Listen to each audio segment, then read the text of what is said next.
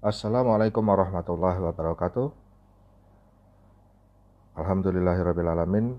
Kita mulai untuk kuliah pertama ini bagi Transdar 32. Pada semester ini kita akan mengkhususkan perkuliahan itu pada dua tahap dari four-step model, yaitu tahap ketiga dan keempat, modal split dan traffic assignment.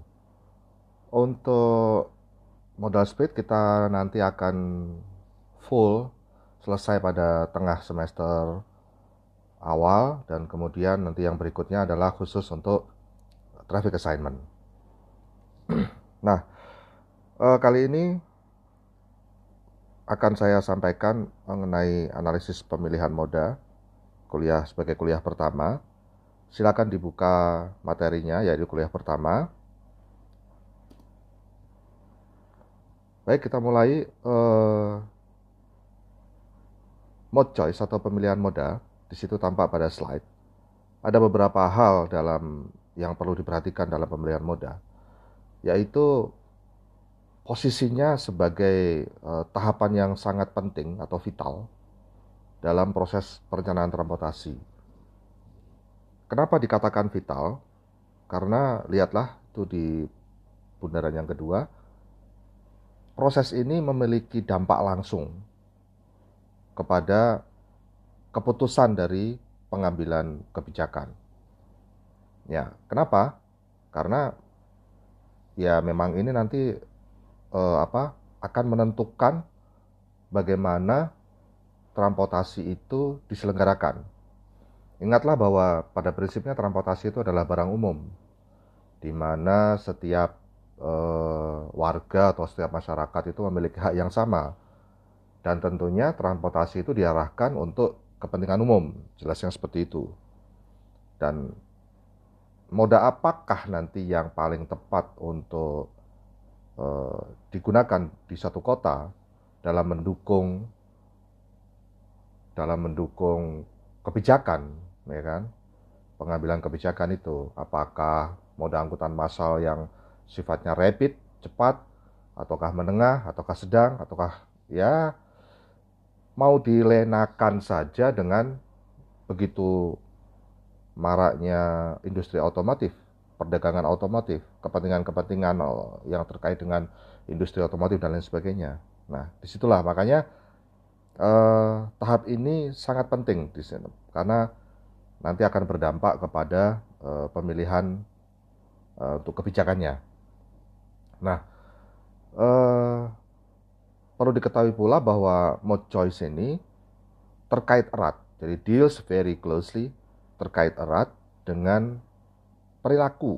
Nah, ini yang penting ya, dengan perilaku. Makanya dalam kita meneliti mode choice ini nanti akan banyak sekali yang terkait dengan perilaku. Nanti akan kita lihat apa saja sih. Jadi di kuliah pertama ini mungkin ya masih sifatnya introduction ya. Jadi introduction. Mungkin selama ini yang sudah kalian ketahui baru mode choice itu atau modal split itu baru sekian persen kendaraan pribadi, sekian persen kendaraan umum, kemudian sekian persen ada kendaraan barang, paling hanya sekitar seperti itu. Tidak, karena mode choice ini memang yang paling rumit ya, tidak hanya saya yang bilang, tapi di bukunya Ofyar Tamin juga, kemudian di jurnal-jurnal yang lain disampaikan ini tahap yang paling kompleks gitu kan. Di sini bilang vital states in transportation planning process. Oke, kita lanjutkan di slide kedua. Saya akan sampaikan ini merupakan satu bagan yang saat ini tampak di slide berikut ini adalah satu review untuk metode-metode modeling. Berbagai macam metode modeling dalam analisis pemilihan moda. Nah, yang utama itu ini untuk diketahui ada yang disebut sebagai discrete choice model. Kita tidak akan bicara detail mengenai discrete choice model karena ini levelnya untuk S2. Di D4 ini Taruna perlu mengetahui ya metode ya. Yang penting tahu oh ada yang namanya discrete choice model. Kalau mau mendalami ya silakan ya, nanti ketik aja di Google discrete choice model, ada banyak macam-macam ini. Kemudian nanti di YouTube banyak juga itu bagaimana analisis discrete choice model. Nanti cara-caranya, tekniknya ada di situ. Silakan. Kalau mau mendalami sih bagus ya. Nah, di antaranya nanti juga ada sudah untuk analisis mode choice ini sudah ada model-model komputernya juga ya. Kalau kita mengenal ada VISIM, VISUM, itu adalah computing models untuk traffic assignment. Tapi kalau untuk mode choice ini ada ANN ya, ada fuzzy logic, genetic algorithm dan lain sebagainya. Nah, filosofi dari berbagai model ini ya, lihatlah di kotak berikut ini ada filosofi. Itu adalah bagaimana secara efektif dapat mengatur, memanage kebutuhan transportasi dan kemudian dapat menyediakan sesuatu sistem sarana ya, mode ya kan, moda transportasi, dan melakukan perubahan-perubahan dalam sistem yang existing ini supaya menjadi lebih baik. Ya contohnya yang paling mudah adalah LRT yang dari Bekasi Timur ke jaringan di Jakarta. Nah itu kan pemerintah berupaya secara efektif untuk memanage demand dari Bekasi ke Jakarta yang selama ini bertumpu pada kendaraan pribadi, bus, kemudian KRL ya, kemudian diadakan satu lagi gitu loh, LRT. Nah, dan berupaya untuk jadi dia demand yang ada ini supaya tertampung gitu kan, tertampung oleh sarana transportasi yang baru. Nah, dengan mengubah sistem yang ada. Nah, lihatlah yang contohnya di tepi jalan tol tadinya juga tidak ada apa-apa, tiba-tiba terbangun jaringan network untuk prasarana LRT sampai dengan Jakarta. Itulah contohnya seperti itu. Ya. Kita lanjutkan kemudian. Di sini saya sampaikan faktor-faktor yang mempengaruhi pemilihan moda. Nah, tampak ada empat ini, yaitu sosial, ekonomi, cultural, environment gitu kan. Nah, artinya memang di sini ternyata mode choice ini memang benar-benar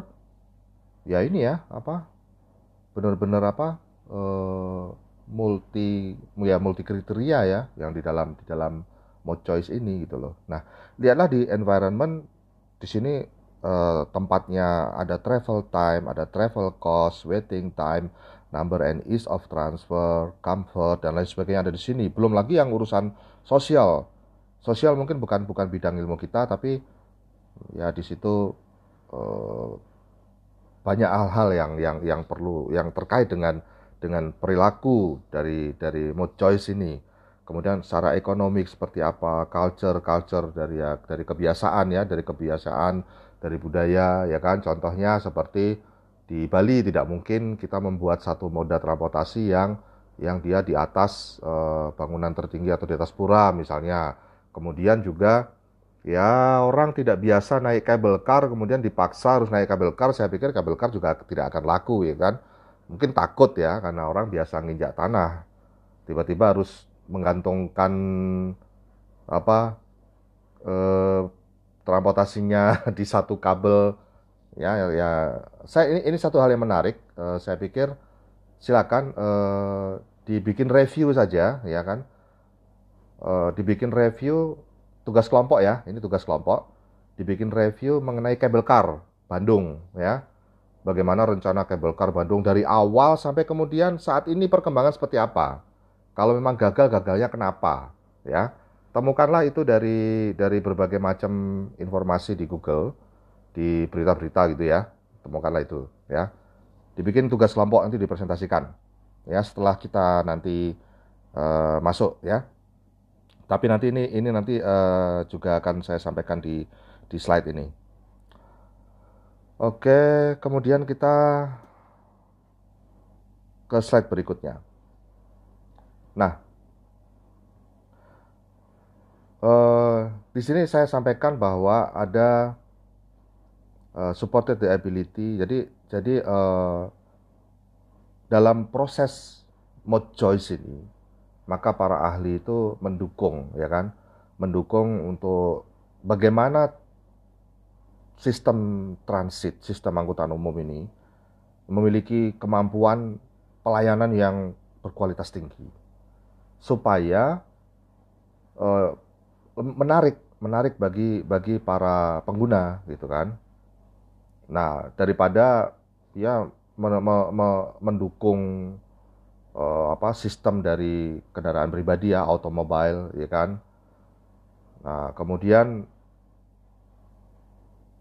para ahli ini juga mengkategorikan bagaimana sistem yang baik itu ada empat ya, ada empat kategori yang menjadi parameter, yaitu travel mode, level of service, accessibility, land use atau urban design, kemudian transit users, socio-economic karakteristik.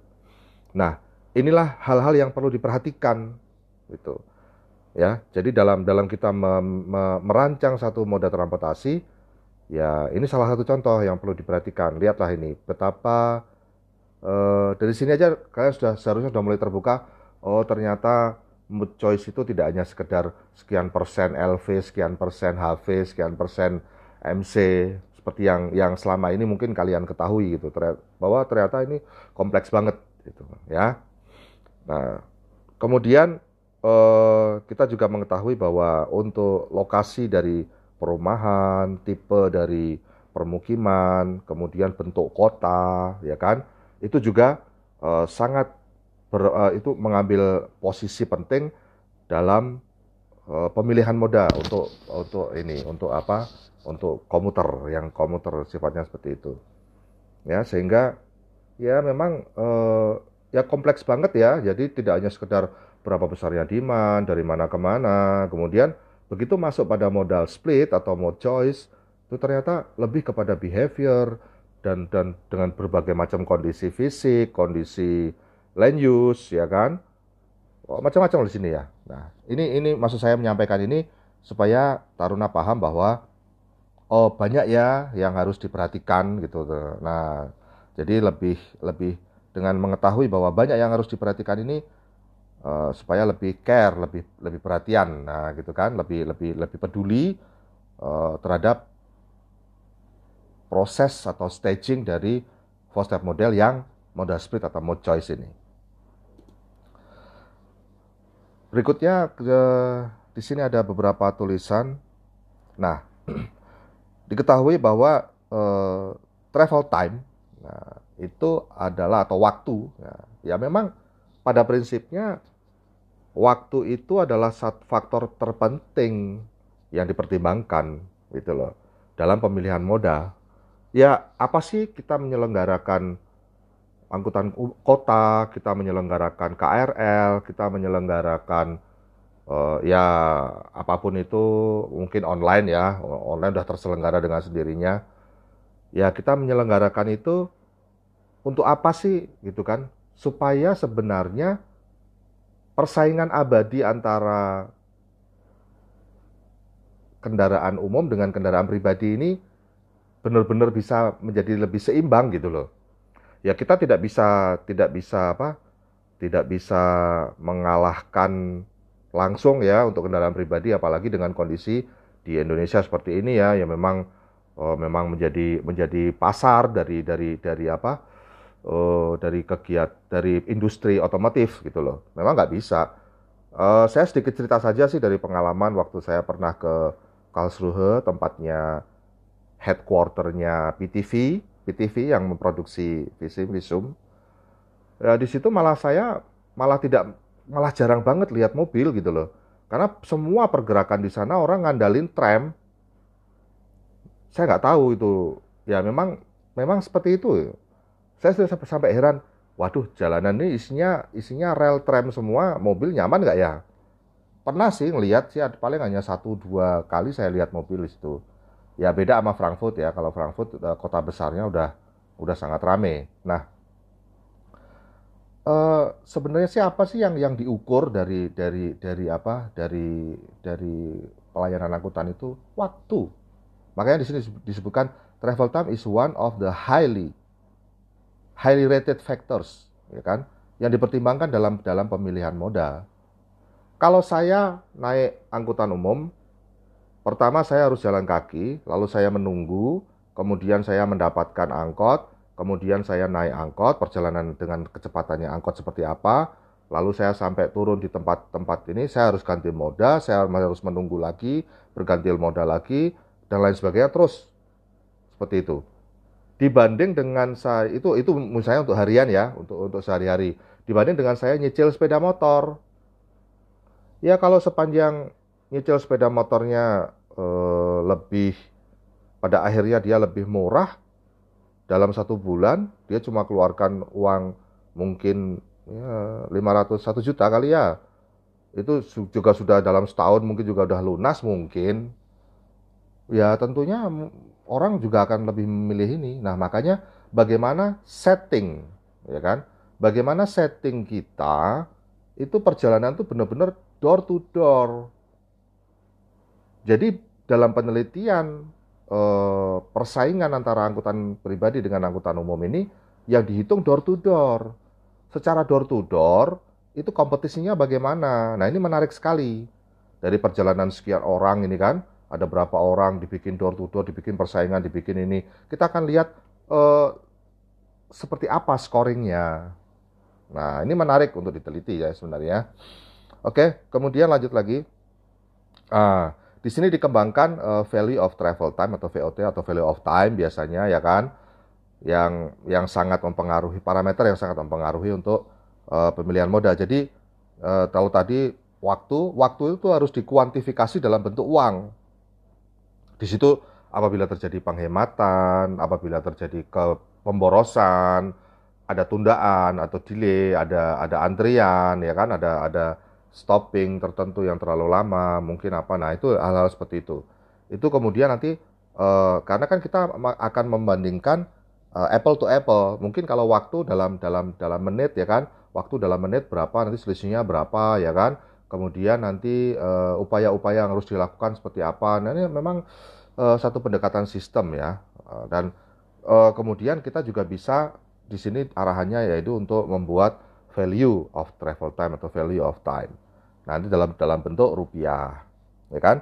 Nah, di sini VOT atau value of time itu berarti maksudnya berapa sih penumpang ini akan mau membayar untuk menghindari peningkatan waktu apabila dia menggunakan ini. Jadi misalnya gini, kalau aku naik angkutan umum, kemudian aku bisa pakai angkutan yang lebih cepat yaitu sepeda motor pribadi. Aku bersedia bayar berapa kan gitu kan. Nah, dengan apa? Dengan melepas mungkin cicilan dan lain sebagainya apalah itulah ya. Nah, ini wah ini satu apa pendekatan yang sangat kompleks di sini gitu kan. Dari apa? Macam-macam lah parameternya yang ada di sini. Nah, kemudian masuk pada estimation of VOT is crucial. Jadi VOT ini memang harus diestimasi. Memang ini penting. Makanya nanti bagaimana kalian menyusun VOT untuk kota-kota tertentu itu wajib ada ya menurut saya sih ya, kalau dalam PKL atau mungkin nanti dalam skripsi ya. Jadi karena apa, dia untuk analisis keuntungan biaya manfaat dari proyek-proyek transportasi gitu kan. Dan kemudian juga VOT ini juga satu instrumen yang sangat penting untuk pengembangan pricing policy, ya, congestion pricing policies itu. Baik, kita lanjutkan. Jadi ini ada peneliti namanya Algers et al, diteliti oleh beberapa orang tahun 98. Mereka menghitung value of time ini sebagai rasio antara koefisien waktu di dalam kendaraan dengan koefisien biaya, dan kemudian mereka mendapatkan bahwa estimasinya itu ada nilai sensitif di situ untuk spesifikasi model dan asumsinya untuk koefisiennya ini ya ini satu pernyataan matematis saja sih ya.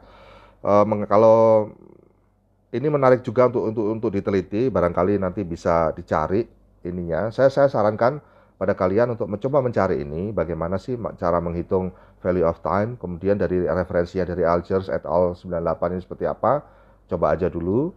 Dan kemudian di situ nanti ada sensitivitas, ya memang ini sudah levelnya udah level detail ya, tapi tidak apa-apa, sekedar mengetahui dulu gitu loh. Nah, kemudian ini juga ada penelitian dari Kopelman N4 2006. Nah, VOT can serve as an important informal test for evaluating the reasonableness of the model. Oke. Nah, itu diketahui bahwa ini ada VOT ini adalah faktor penting. Oke, selanjutnya bacalah di situ. Peneliti yang lain menemukan bahwa, nah ini yang menarik juga, VOT untuk work trips, untuk perjalanan bekerja itu close to the wage rate of passenger. Jadi udah sangat mendekati upah bulanannya. Nah, kalau untuk non work trips atau perjalanan yang selain kerja itu sekitar 25%. Nah, di sini juga perlu diketahui sebenarnya nih masyarakat di lokasi tertentu ini biaya transportasinya habis berapa sih dalam sebulan. Nah, itu loh maksudnya, seperti itulah kira-kira. Nah, itu pendekatan-pendekatan seperti itu terkait nanti semuanya ini total. Lihatlah ini saya beri kotak hijau, saya arahkan bawahnya behavior gitu loh. Nah, terkait dengan behavior, begitu udah terkait dengan behavior, manusiawi banget dan di situ fleksibel banget karena manusia ya, karena manusia macam-macam punya keinginan sana, keinginan sini ya kan. Untuk satu manusia ya, contoh kalian sendirilah ya, keinginannya macam-macam, satu taruna beda dengan taruna yang lain gitu kan. Pengen ini, pengen itu apa gitu kan. Satu dosen juga beda dengan dosen yang lain, seperti itu. Oke, kemudian saya sampaikan di sini ada beberapa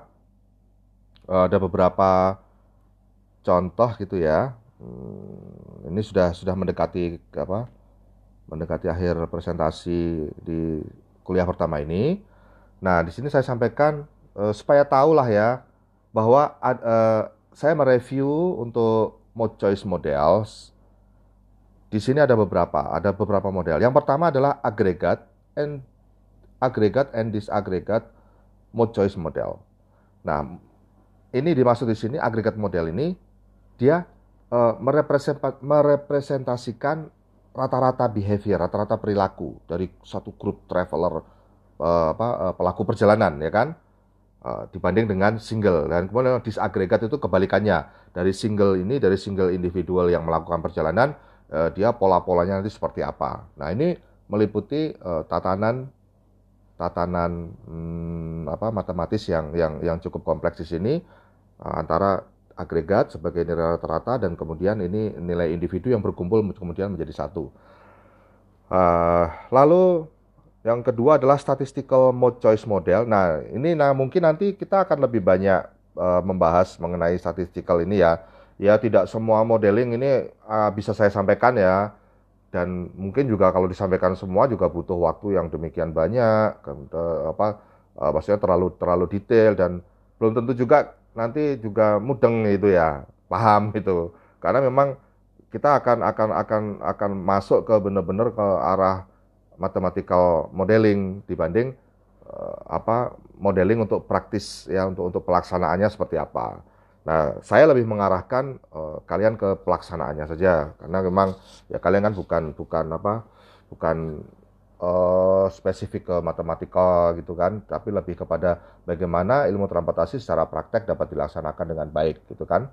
Nah, tapi tetap harus mengetahui bahwa ini ada beberapa moda, karena memang nanti kan juga ya siapa tahu kan kalian insya Allah nanti bisa S2, bisa S3, tentunya juga nanti mengembangkan secara detail.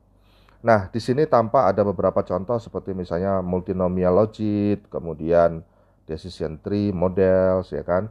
Dimana di sini di Statistical mode Choice Model ini kita akan ketemu dengan Logit Model, Probit Model, General Extreme Value Model, dan lain sebagainya. Nah, hal seperti itulah ya, mungkin nanti akan nih. Selain nanti, sebenarnya ada juga sih agregat dan disagregat juga akan saya sampaikan, tapi yang pada level yang basic ya, untuk level yang basic saja. Dan tentunya pengembangan nanti bagaimana kalian, seperti itu ya. Oke, dan kemudian yang terakhir di sini ini juga yang pada level saya sampaikan ada soft computing mode choice models, di mana di sini ada beberapa contoh artificial ini ANN model ya tadi yang saya sampaikan di awal tadi, fuzzy logic, hybrid mode choice. Ya, ini udah levelnya juga ini cukup detail juga di sini, tapi sekedar tahu bahwa inilah ternyata mode choice itu gitu ya, macam-macam ya, banyak hal. Mudah-mudahan dari materi ini kalian terbuka bahwa oh ternyata macam-macam ya gitu loh. Mode choice itu nggak hanya sekedar persen-persen gitu loh, ternyata banyak banget yang harus dipelajari. Oke? Nah, kuliah pertama cukup itu dulu, supaya kita semua memahami bagaimana sih posisi, makanya dibilang di awal tuh posisi vital yang seperti apa tuh. Oh, ternyata memang terkait dengan behavior. Begitu terkait dengan behavior jelas vital, kemudian nanti akan berpengaruh pada orang banyak. Dan di situ ada level kebijakan, ada level untuk perencanaan transportasinya seperti apa, dan ternyata memang benar-benar secara matematika juga dia detail. Oke, cukup itu aja. Tugasnya jangan lupa membuat presentasi mengenai kereta gantung ini Bandung ya, itu dibuat presentasi seperti apa dari potongan-potongan koran dari mulai awal, kemudian proses akhirnya. Demikian yang saya sampaikan. Pelajarilah dengan baik, semangat. Sehat selalu insya Allah, dalam lindungan Allah. Mudah-mudahan bermanfaat. Terima kasih. Assalamualaikum warahmatullahi wabarakatuh.